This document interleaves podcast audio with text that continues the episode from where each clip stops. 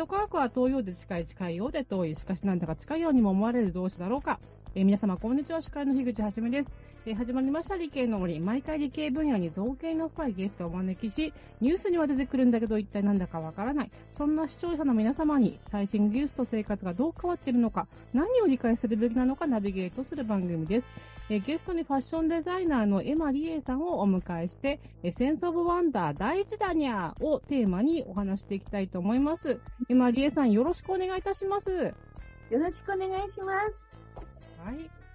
え第2回はセンスオブワンダーを持ち続ける秘訣。え後半は人間と AI とクリエーションについてお話をお聞きしたいと思います。でですね、あの、前回ですね、あの、少しお話いただいたんですけど、エマさんはもともとは、あの、グラフィックデザイナーとしてご活動されたんですが、えー、なぜかファッションデザイナーになったということなんですけれども、これ一人進められたということでしたよね。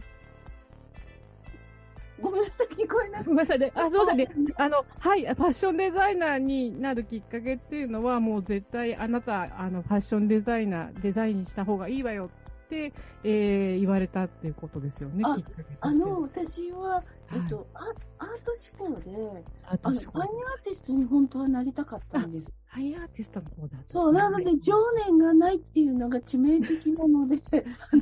えっと、なんだっけ、すごく悩んでて、それで、あの、造形の緊張感だけのなろうと思って、で、同時にグラフィックデザインもやってたんですけど、でも何を表したらいいかわかんない中で、あの、シカゴ行った時に、あの、アートの教室取ったら、アメリカ人の二人が、もう絶対ファッションデザイン受けに行こうって言って、なんかずるずる連れて行かれて、はい。なんかわかんない。感じ取ったんですかね。な、な、なんかなっちゃったんです。で、その時に、審査員だっていうか先生が、なんと、あ日本人が一人いらしたんだけど、英語話せないからダメよっておっしゃって、うん、でも、友達が一緒にいたんで、話せるように仕向けて入ることができたんです。で、その先生が実は、あの南部陽一郎先生の奥様だったんです。にゃん。すごいですね。で、で、すごい彼女にはいろいろ教えてもらいました。最後、最初は断られましたけど、あ、話せるじゃないって入れてくださったんですよ。すごい厳しい方だったんですけど、すごいいい方でした。彼女にそのオリジナリティをすっごい叩き込まれたオリジナリティオリジナリティって叩き叩き込まれるものなんですか、そもそも。そうですね。なんか真似しちゃったら絶対いけないみたいなことでしたね。で、面白かった。ご主人のことはなんか、わけのわからないことやってるのよって。えー、物理学ってあなた知ってる？っておっしゃってました。でもすごく尊敬はされてる感じはしました。もう亡くなられてしまったんですけど。しょうそんなわけで、あの、ファッションデザイナーになったんです。びっくりです。ですね、じょなんですか、常年ってすごく便利に使われると思うんですけど、そのアートの。昔、昔です。昔、昔。で、かつそのオリジナリティっていうところも多分本人の情念とかそういうふうに読み解かれることが多かったと思うんですけども、そうじゃないところでオリジナリティを出すっていうことですよね。そう、そうですよね。ただ、あの、アーアートとかファッションってオリジナリティってすごく言いますけど、うん、あんまり根拠がないんですね。で、科学の場合は、前にした方たちの、その、これは彼がやりましたっていうのをきちんと表明して、そその上に載せていきますよね。そういうところも、なんか、はっきりしてていいなと思いました。で絶対に前の先人のものっていうのは影響を受けてるんですよね。でも受けてないって言い張るのは本当によっぽどあの、すごく、あの、特殊なのを持った、まあ、それはそれで素晴らしい方たちなんだけど、必ず前を復習してないと、全く見る人にはわからないですし、そういうなんか、やっぱり科学は、の考え方っていうのは、こう、腑に落ちるっていうんでしょうか。ってところがあったんです、いっぱい。でもアートはもちろん発想の転換という意味で未だにすごいって思ってはいるんですけど、発想の転換、発想の飛躍。今ね、今、今、きらめきはそうですよね。なんか、なんなら言いたいことがあるっていうよりかは、発見したってことですよね。その人が、それを。ああ。はい、オリジナル。そういう見方もありますね。数式を発見した自分のオリジナルの、えー、デザインを発見したは、なんかイコールにななる気が。うんうん私は、その、サイエンスと数学の考え方を取り入れることによって、逆に発想の飛躍が起きたので、そんなのなくてもいいっていう方ももちろんいらっしゃるし、それはそれで素敵だなとは思う。だけど、二元論的に情念がないとダメだって決めつけることはいかがなものかなっていうふうに思います。キャリアもあってですね、もうあの、ウェディングドレスね、業界ではもう本当に有名な方で手掛けられたドレスがもう本当にあの、テレビドラマ、私の好きなドレテレビドラマにも多数起用されてて、もう私あの、最近、桂由美さんとあの、ニャーニャー、ニャーニャーのインスタライブすごい面白かったんで、すごい面白かったんですけど。すごいな。すごもすごくあの素敵な方なんですよ。よかったですよね。あ、これあの、皆さん見ていただ、あの見ていただきたいんですけど。でね、でもここまでいったらね、もう本当自分の好きなことだけ、好きなものだけ作ってって思っちゃう人もいると思うんですけども、もう本当センスオブワンダーを持ち続けて、ほん、あの、大学教師とかに話聞きに行ってしまうではないですか。ここれはね、多分、あの、切ってる方も結構あると思うんですけど、このセンスオブワンダーっていうのを何個持ち続けることが、成功しても持ち続けることができるのかなっていうのを聞きたかったんですよね。うん、そう、やっぱりさっき話した、なんか知りたいことがあると、うん、あの、知りたいんですね。それでなおかつ、その知りたいっていうことの中に、自分のアイデアを入れたいっていうか、自分の独自の思想も入れたいっていう、そこのところが火のような思いがあるんですね。ただ聞いただけじゃダメなんですよね。で、それで、それで何かこう形にするとか、新しい考えを持っていくとか、でも数学はなんか本当にすごすぎて、私の考えてたことなんか、とっくに書いてあるんですね。あの、定義についてとか。わ、これ、名前を付けるんだっていうの私は到達したんです。一人で頑張って到達したはずなのに、数学のその、読むと書いてあるんです。にゃーにゃー そう。そうなんだにゃーって。で、びっくらこくんですけど、あの、まあでも自分で到達できたのは偉いにゃって思って、偉いんだって、そんなに天才じゃないし、あにゃーって感じなんですけど、なんか、自分の考えを入れたいんですね。入れたいんです。なんとかしてぶぶち込みたいんだけど、もうとっくにみんなが考えてるっていうところが、ちょっと、あにゃっともんだけど、めげないでまた考えるんですね。と、ものづくりでも、あの、いい作品ができない時の方が面白いんですよ。えー、それは、なんかね、本当にね、蜜月なんですよ、クリエイトの。こっから行くの？っていう、なんか、目標ができた時じゃないですか、できない時は。だから今ここにあるのでも、最初失敗してるんです。それで、もう一回、こうやっていく中で、ここだっていうのを見つけるまでが、すごく楽しい。きっと科学者さんたちもそうだと思うんですね。今本を書いてるんですけど、なかなかうまく書けなくて、でもだんだんとこう向かっていってるので、それが楽しいですね。みん、あの、こう、やっぱりこう、できないとか、とか、これは違ってるよとか、お客様が嫌だみたいな顔なさった時ってみんなはめげると思うんですけど、私はそこがこっからだぞって思える。でそういうふうに科学の考え方を若い時から取り入れたら、もっとなんか、こう、幸せその家庭を楽しめるようになるのかなって思います。できないって言って、脳の先生がおっしゃってたんですけど、あの松本先生。できないと思うと、できない言い訳を必死で脳は探し出すんですって。でも、できると思うと、できる、あらゆるできることを脳がうわーって探し出すそうです。で、私も、なんかすごい、自分のミスじゃなくても、なんかよその会社の人のミス。で、お嬢さんが傷つくと思った時に、やっぱりそれを解決する方法を、私ならできるって唱えるんです。私ならできる、私ならできるって。そうするとポコッと出るんですよね。そのお嬢さんがもっと喜ぶ方法が、ポコッと。そういう、それってすごく大事なので、あの、スティーム教育が結構それができるのかにゃと思ったりします。数学のちょっとこの間勉強したんですけど、とにかく覚えろ的に書いてあるんですよ、ちっちゃい。私はそうですよね。はい。なんでそうなってるのか自分で考えろっていうのをもうちょっと大きく書いてもらえると、こう、こう、こう、こうだからこの公式になりますよとかの、その元の、元を書いて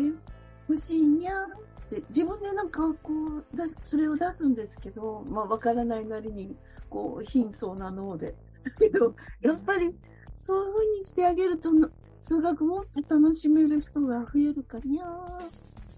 そうするとこのとこゆっくりでいいと思うんですよ。バーって進まなくて。あの、数理工学のあの先生もいつもおっしゃってます、そういうの。はい。ということで、鎌倉市、あの、え、あの、え岩岡教育長様にも、私からもご推薦したいと思います。ということで、はい、トークは、え後半に。ありがとうございます。ありがとうございます。あなたの動画をアップすると、企業からあなたに面接依頼が届きます。逆指名型就活サイト、スタートライン。TSE は鎌倉 FM を応援します。自治体、公的機関様のデジタルトランスフォーメーション、小中学校のギガスクール構想の STEAM 教育導入をお手伝いいたします。新クライアント総合研究所は鎌倉 FM を応援しております。それではここから顧問のサイエンスライター富山かなりさんを交えたトークになります。えー、富山さん、今回は今さんにどんな話を掘り下げて話していただきましょうか？はい、こんにちは、富山かなりです。こんにちは。もうね、お伺いしたいことはたくさんあるんですけれども、その中でも特に気になる、えっ、ー、と、東大の相原先生とのエピソードをもう少しお伺いしたいかなと思います。えっ、ー、と、現在は、えー、ニューロインテリジェンス国際機構とか、なんか、ザ・すごい研究所っていうところでお名前拝見する先生なんですが、最初にお会いになったのはな何年くらいの頃ですか？うん、あ、あ多分10、2015年くらいじゃないかな。あの、さっきお話ししていた脳、脳の研究者の松本健先生の、あの、神経細胞を研究なさってる時の数理をあの、相原先生が担当してらしたんですって。それで、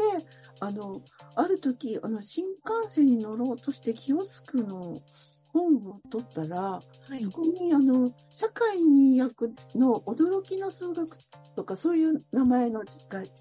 で、それで新幹線の中で読んでたら、松本健先生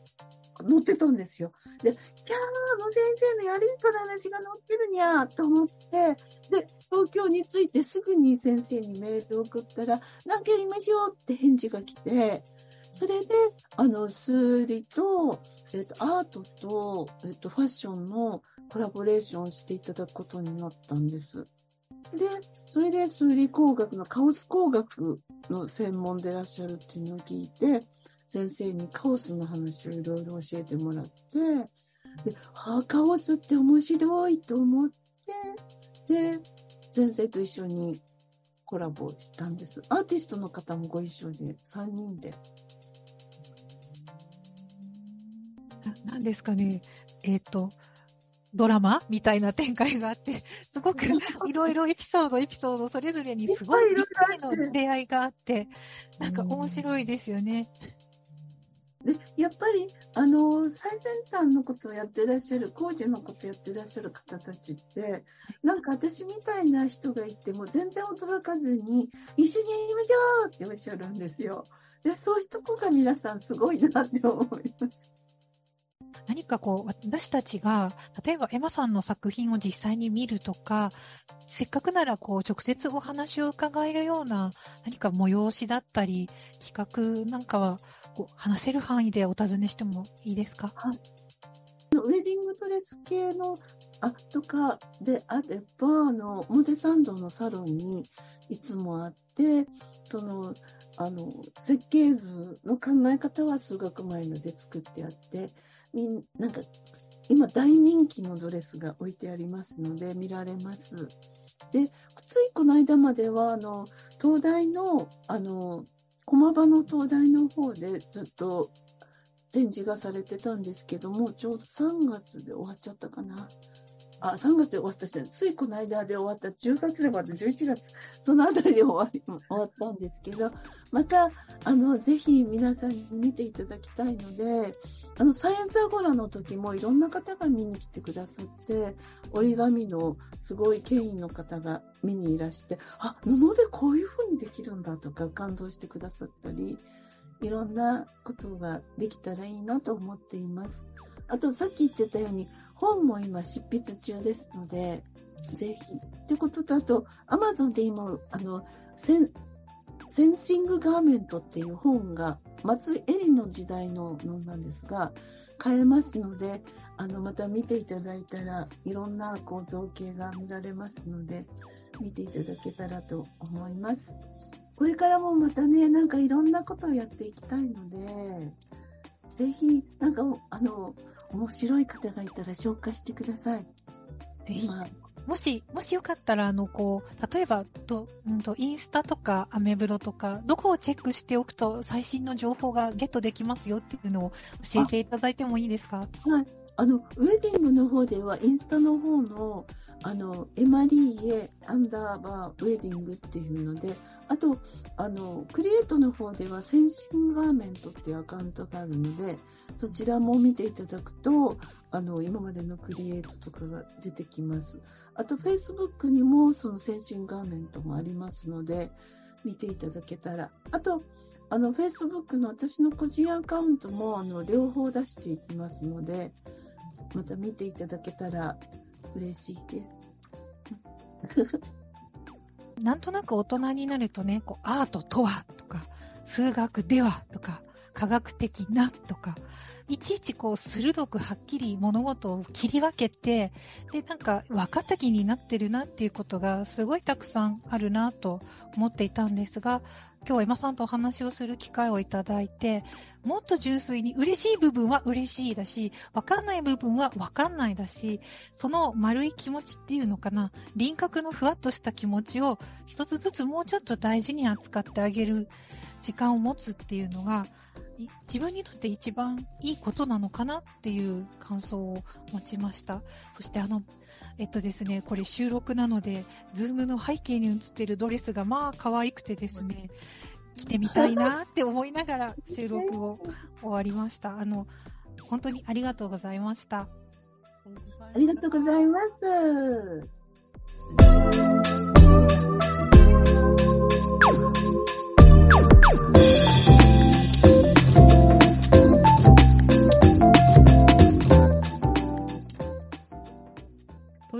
ことでですね、まあ本当にいろいろとお話伺ってきた中で、まあセンスオブワンダーを持ち続けている、えー、もう本当に自分の考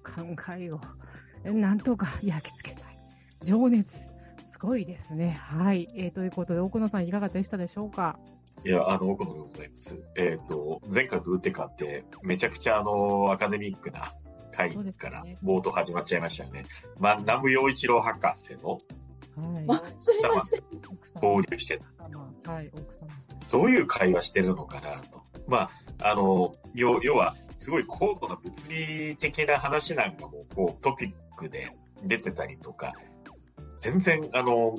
あの、想像もつかないですよね。でもそういったところから切り込んで、いろいろこう、興味を掘り下げるっていうのは、すごい、やっぱりあれです。素晴らしいですね。で、あと、二次関数で答えが複数あるから好きだ。はあ、二次関数の問いに関して答えの数であるとか、その辺のところも含めて、こういう視点でものを見る方っていうのは、やっぱりあれですね、アーティストなんだろうなっていうのを感じました。よく、あの、これ学校の、まあ、最後にちょっと教育の、まあ、学校教育の話もあったと思うんですけども、えっ、ー、と、どちらかというと、中学になると、まあ、余裕がなくて、まあ、解放に関しても、よく言う言葉なんですけど、正解を、答えを出すのか、答えを、えっ、ー、と、探すのかってまた違うのかな。正解を求める、正解を出すっていう。先生が教えるっていうのはもう正解ありきで、それに対して、あの、その通りに答えるっていうのはどうしても中学ぐらいの算数とかいろんな答え方があるんですけども、正解に向けて、えっ、ー、と、そういう正解を見つけるってやつですね。見つけ方ってセンサーは別あるし、それは結果が同じであっても、違っても、それに対するアプローチをもうちょっと重視するような考え方って。いいですよね。私はあの、教科書に出てくるこう答えの出し方じゃない答えを出すのが楽しい。あの、日本の、日本の教育って答えに対するあのアプローチがその学年じゃないからって言って、よく小学校ではなんかバッテン食らうっていうのが昔ありましたよね。要するにその学年でしか学んでないこと以外で答えを出したら正解っていうか三角にするとか、昔なんかそういうことで結構ありましたよね。いや別にいいじゃん。そその子が実は偶然あの、自分たちの学年ではない上の学年のアプローチを見つけた上で答えてたっていうのも、もうちょっと詳細してもいいんですけども、今の、あの、初期定規な評価基準だと、それは、あの、その学年らしい正解の見つけ方ではないですねって、大きなお世話ですよね。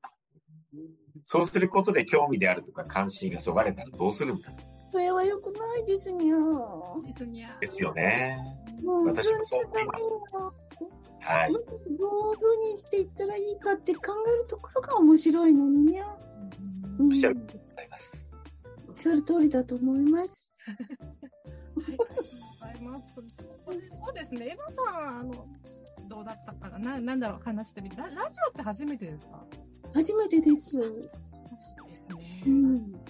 いや、めちゃくちゃ、めちゃくちゃ、あの、ラジオ映えする。ですよね。本当に。めちゃくちゃラジオ映えして素晴らしいですよね。ねえ。面白い。さっきワンちゃんがいたんですけど、喫茶店にいっぱい。でも、ワンちゃんに向かってそうだにゃって言ってたんで、あ、間違えたと思いました。違うワンうん、違うワンだったにゃと思って。いや ということで、鳥好きの富山さん、いかがでしたでしょうか？あまあ、まあね、鳥はね、いろいろありますが、その、あの、南部洋一郎先生の奥様とのエピソードを伺ったときに、速攻で検索をしまして、そしたらですね、なんとあの、早すぎた男南部洋一郎物語っていう本が、これはブルーバックスから出ていて、2022年日本科学技術ジャーナリスト会議の科学ジャーナリスト賞という賞を取っている本だったんですよね。早速取り寄せてすぐ読もうって思いました。そのアートとかそういうのをこう分けすぎちゃってるっていう話、本当その通りなんですけど、あの、そもそもアートとは何であるか、科学とは何であるかっていうところにみんな、その定義を探そうとしないで、単にアートっていう言葉だけで、なんかこう、議論しているところが、私にはすごい謎なんですね、やっぱし。おっしゃる通りだと思います。アートってはこういうものですっていう時点で、何もわからないで言葉を喋ってるから、なんかぐっちゃぐちゃになっちゃってるっていう、分かったような気に、おっしゃってたように分かったような気にはなってるけど、なんか、あれ、でもそれあんまり言い過ぎるとダメなのかな、社会的には。アートって何？って一生懸命考えちゃうタイプです。科学的とは何？っていうか、にゃ、という締めでした。ごめんなさい、なんかずりっとなったかもしれない。その質問、センスの花ですけどね、本当質問を、問いをね、持ち続けるっていうことですよね。なんでしょうね。それが何で難しいんでしょうね。もうくどいなと思う。しつこいやん。あの、ドレスでも綺麗にならないまで、ならないと、もうたまんなくて、お嬢様2時間でも最初フィッティングやっちゃうんですよ。もうしつこいんです。でも、でもお嬢さんはしつこくていいですって言ってくださるので、ふふふふ。なんかそのしつこさを人の幸せに消化してるのがすごいですよね。本当いいですね。消化できてると、なんかまたやる気が起きてくるので、褒められるとやっぱり伸びるし、けなされても伸びるタイプ。けなされる時もね、全然平気なんですよ。あ、そうなんですか。もう母がものすごいけなす方だ人だったので、もう全然、そっからまた立ち上がるんですよね。チュカチュカって。なんか、あの、なんか自分の自慢してますよね、今。今日いえいえいえいえ、もうあの、皆さん思ってると思いますけど、本当出来上がる本を楽しみにみんななっておりますので。頑張ります。はい、あの、文系の人にわかるってやつなんですよ。はあ。理系の方はもちろんね、バカみたいなことだと思います。あの、理系の方にとっては普通のことなんです。でも、アート系からしたらもうびっくりだったので、そうでしたよ。なんかそういう、ファッションショーのあの動画でそれをすごくわかりましたよね。ポカーンっていう感じですよね。いや動画見ていただけたんですね。はい、動画見て、あの、最初に、すごい、あの、動画見てください。皆さん何が面白いって、ファッションショー、あの、音鳴って始まりますって言ったら、大学教授がですね、スライドで喋り始めるっていうね、これは楽しいわ。これは皆さん見た方がいいですね。はい。ということで、はい、あの、本で出るときにも必ず、ね、あの、来ていただきたいなと思っております。では、リエさんありがとうございました。ありがとうございました。嬉しかったです。久々にお会いできて嬉しかったですにゃ忘